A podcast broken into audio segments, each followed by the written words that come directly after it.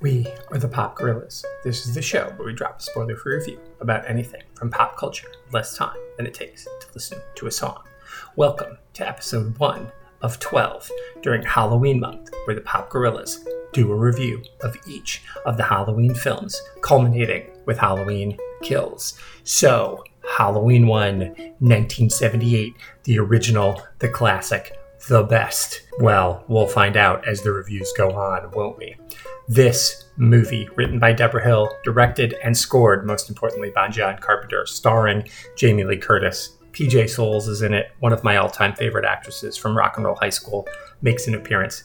This is the movie that set the tone for what slasher movies would become, for what menacing monsters would be. Michael Myers is just called the shape in this movie. He's wearing a bleached out Captain Kirk mask. He's menacing, he's terrifying. Point of view filmmaking has never been better than it was done in this original John Carpenter's score. Oh my god, there's nothing quite like this score. Few notes, powerful, terrifying. You hear that music, you know you're about to crap your pants.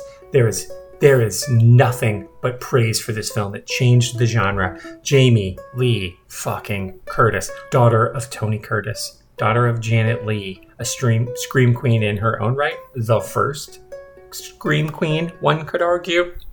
She says to them, Hold my beer, mom and dad. She owns this movie. She brings it all. This is the movie that launched her career. It launched a series.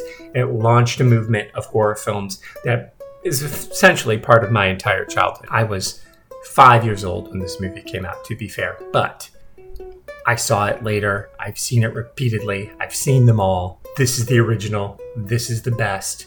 You'll never, ever, ever regret spending time with these actors being terrified. If you could suspend disbelief for just a second, the way that it was for the people who first saw this movie, transport yourself back to a time and imagine the revolution that was formed here with Halloween 1978.